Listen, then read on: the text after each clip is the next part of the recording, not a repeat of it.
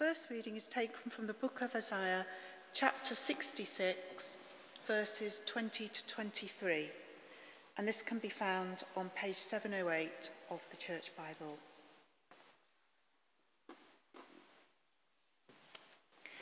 They shall bring all your kindred from all the nations as an offering to the Lord, on horses and in chariots and in litters and on mules and on dromedaries to my holy mountain Jerusalem, says the Lord. Just as the Israelites bring a grain offering in a clean vessel to the house of the Lord. And I will also take some of them as priests and as Levites, says the Lord. For as the new heavens and the new earth, which I will make, shall remain before me, says the Lord, so shall your descendants and your name remain. From new moon to new moon, and from Sabbath to Sabbath. All flesh shall come to worship before me, says the Lord. And the second reading is taken from the book of Revelation, chapter 7, verses 2 to 12, and that can be found on page 246 of the New Testament. I saw another angel ascending from the rising of the sun having the seal of the living God.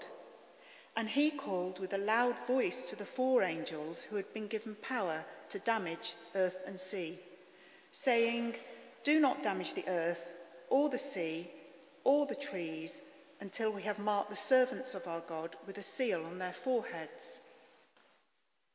And I heard the number of those who were sealed 144,000, sealed out of every tribe of the people of Israel. From the tribe of Judah, 12,000 sealed. From the tribe of Reuben, 12,000. From the tribe of Gad, 12,000. From the tribe of Asher, 12,000. From the tribe of Naphtali, 12,000. From the tribe of Manasseh, 12,000. From the tribe of Simeon, 12,000. From the tribe of Levi, 12,000. From the tribe of Issachar, 12,000. From the tribe of Zebulun, 12,000. From the tribe of, Joseph, 12,000. From the tribe of Benjamin, 12,000 sealed.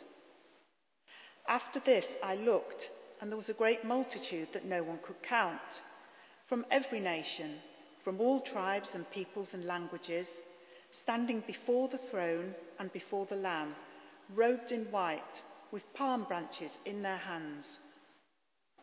They cried out in a loud voice, saying, Salvation belongs to our God who is seated on the throne and to the Lamb.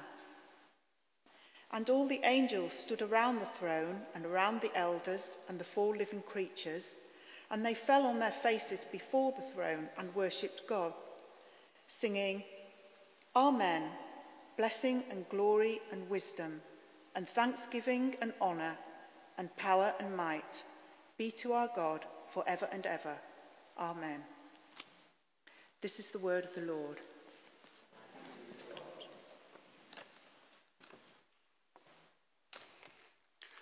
Let's pray.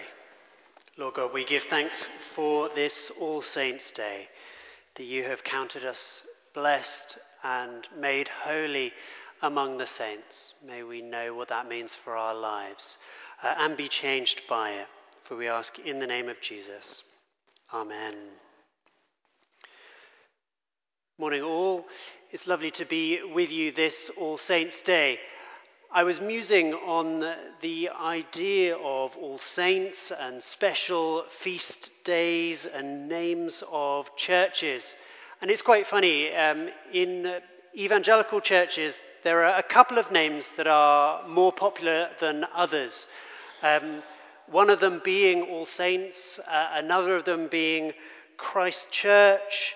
Um, you often find those more often than you find names after individual saints. And it was interesting that in the evangelical tradition, there's often a distrust of uh, being named after individual saints. Um, but both the names All Saints and the name Christchurch get away, get around that in different ways. Christchurch gets around it by not being named after anyone, and All Saints gets around it by being named after all of us, uh, which is um, wonderful actually, because All Saints is um, much more the original way that saints as an idea was used. The idea of saints is those who are chosen by God, who follow Him, who are made holy through their faith, those who are sanctified, those who are the cleansed ones through faith. Those are the saints. So we are all the saints in God. You might say, why not just call us Christians? Surely that's an easier term. We had a little bit of a quiz earlier. I did a bit of digging myself uh, for the word saints and the word Christian in the New Testament.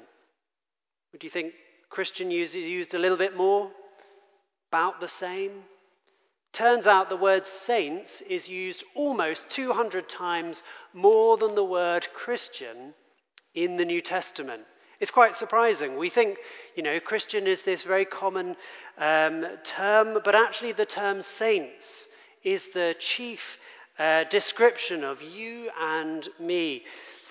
Back in the Gospel, uh, Jesus had his disciples. Then in the book of Acts, those who went out were the apostles.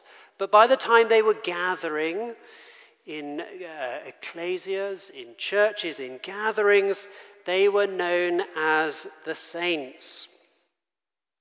I've got a friend who's uh, a preacher, and every time he stands up before his congregation, if it's morning, he'll say, Good morning, saints. If it's evening, he'll say, Good evening, saints. That's, he doesn't worship at a, an All Saints. But he does it for a very particular reason, and I really like it. It reminds him, as the preacher, that everyone in front of him has been made holy by God. Good morning, saints. And it also reminds those who are in front of him that they are counted among the saints in glory. And that actually that is a wonderful thing. It's a transformative thing. Uh, and we're not just sort of, you know, ordinary old me and, you know, on a Sunday morning, it, it perks their ears up. And I really like that tradition. We are the saints. How often do we remind ourselves? But if we forget that we are made holy through Jesus, through what he has done for us, we deny the goodness that God has for our lives.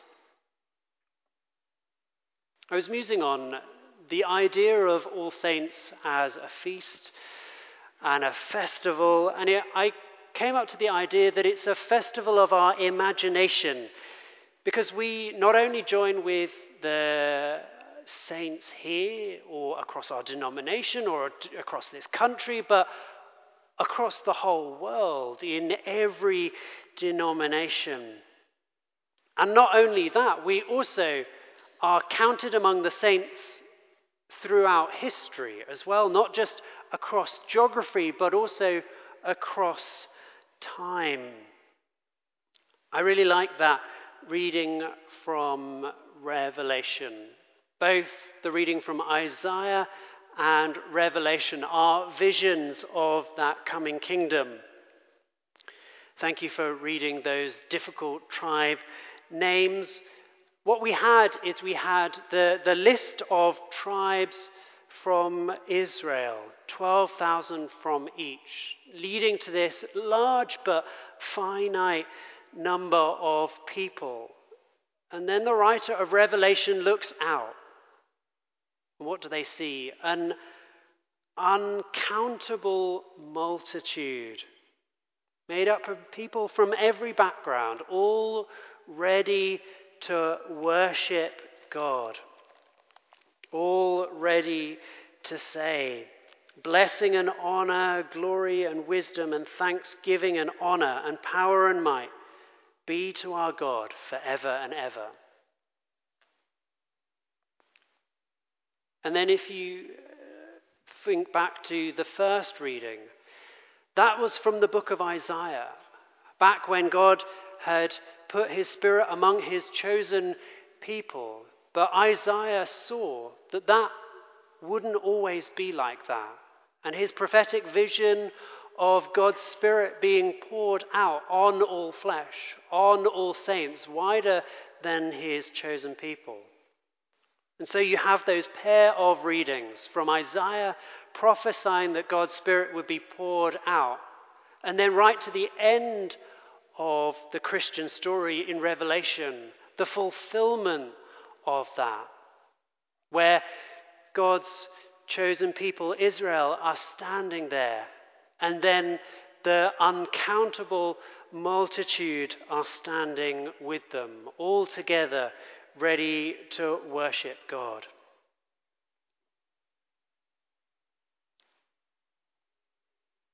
In our service here at 11, we often say the Creed, and we're going to say it later.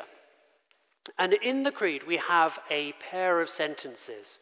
It's interesting, both Mark and I pulled um, this idea up completely independently. Mark was away.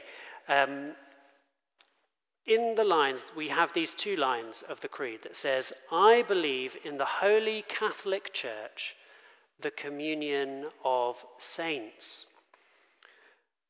They're a wonderful pair of lines and they're incredibly confusing for a lot of people. So I wanted to actually go through the individual lines and show why they're absolutely brilliant, full of meaning, and wonderful for us today. Firstly, I believe in the holy. We are made holy through our faith in Jesus. The term saints are the holy ones. Easy enough so far. Catholic. Has anyone been confused that when we say the, the creed, we have the word Catholic in it? And people go, I thought we were Anglicans. I thought we weren't Catholic anymore. Um, but we, we usually quietly just sort of mumble on and go, we don't know why we say Catholic, but that's okay. Um, finally, you're going to find out. The word Catholic comes from a compaction of two Greek words, kata and holos. It's all right, we don't usually inflict Greek and Latin on you too often, but today it's quite useful. Kata meaning with the, holos meaning whole, Catholic meaning with the whole, all together. So actually, um, that is meaning with all believers. That is what the term Catholic means. Um, the Roman Catholic Church um, came about through the east west split of the church in the 10th century.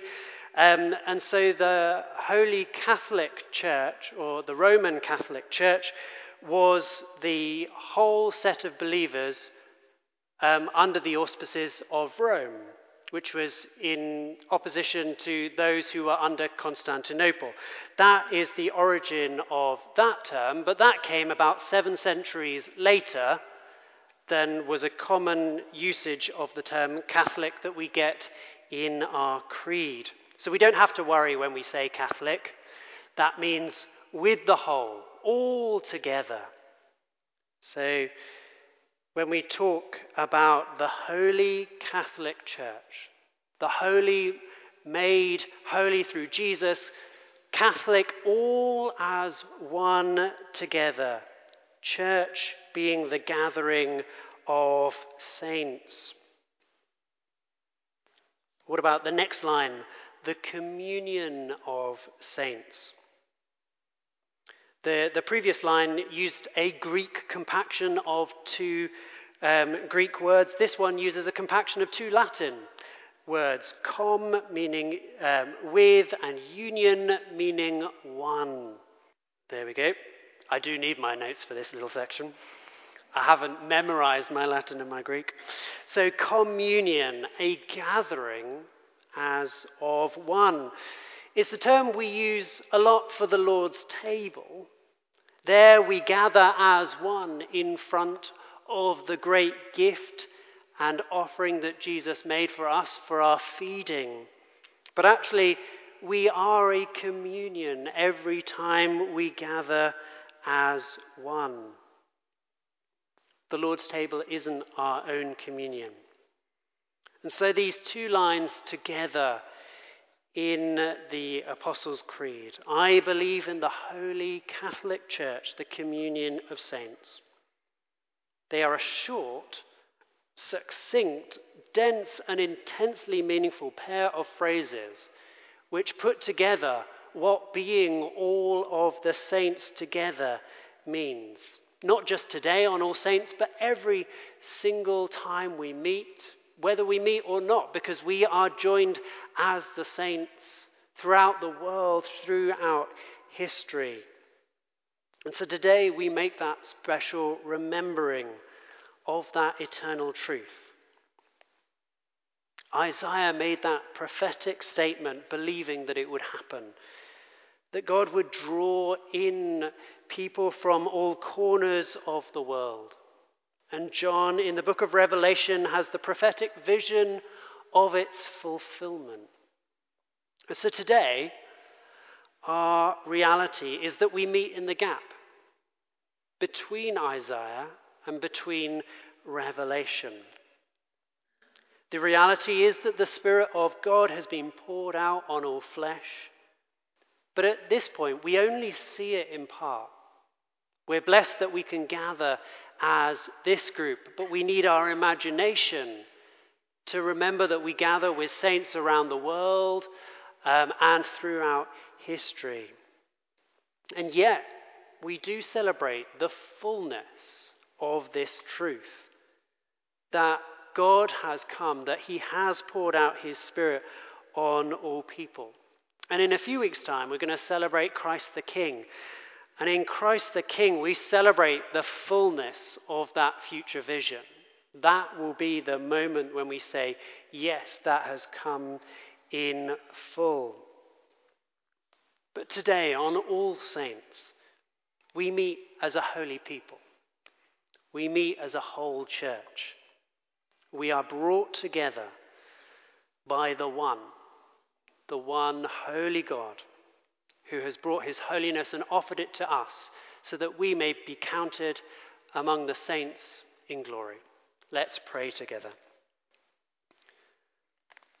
Lord God, we give you so much thanks that you would call us saints, that you would sanctify us by the blood of the cross. We pray that we wouldn't hold that lightly, but we would know the fullness of what that means for our lives. Help us to be transformed by that truth. Help us to, to be a vision of that communion of saints here in this place. And help us to see that wider vision that we see in part, that we will see in fullness uh, at your coming of your glory in heaven. Amen.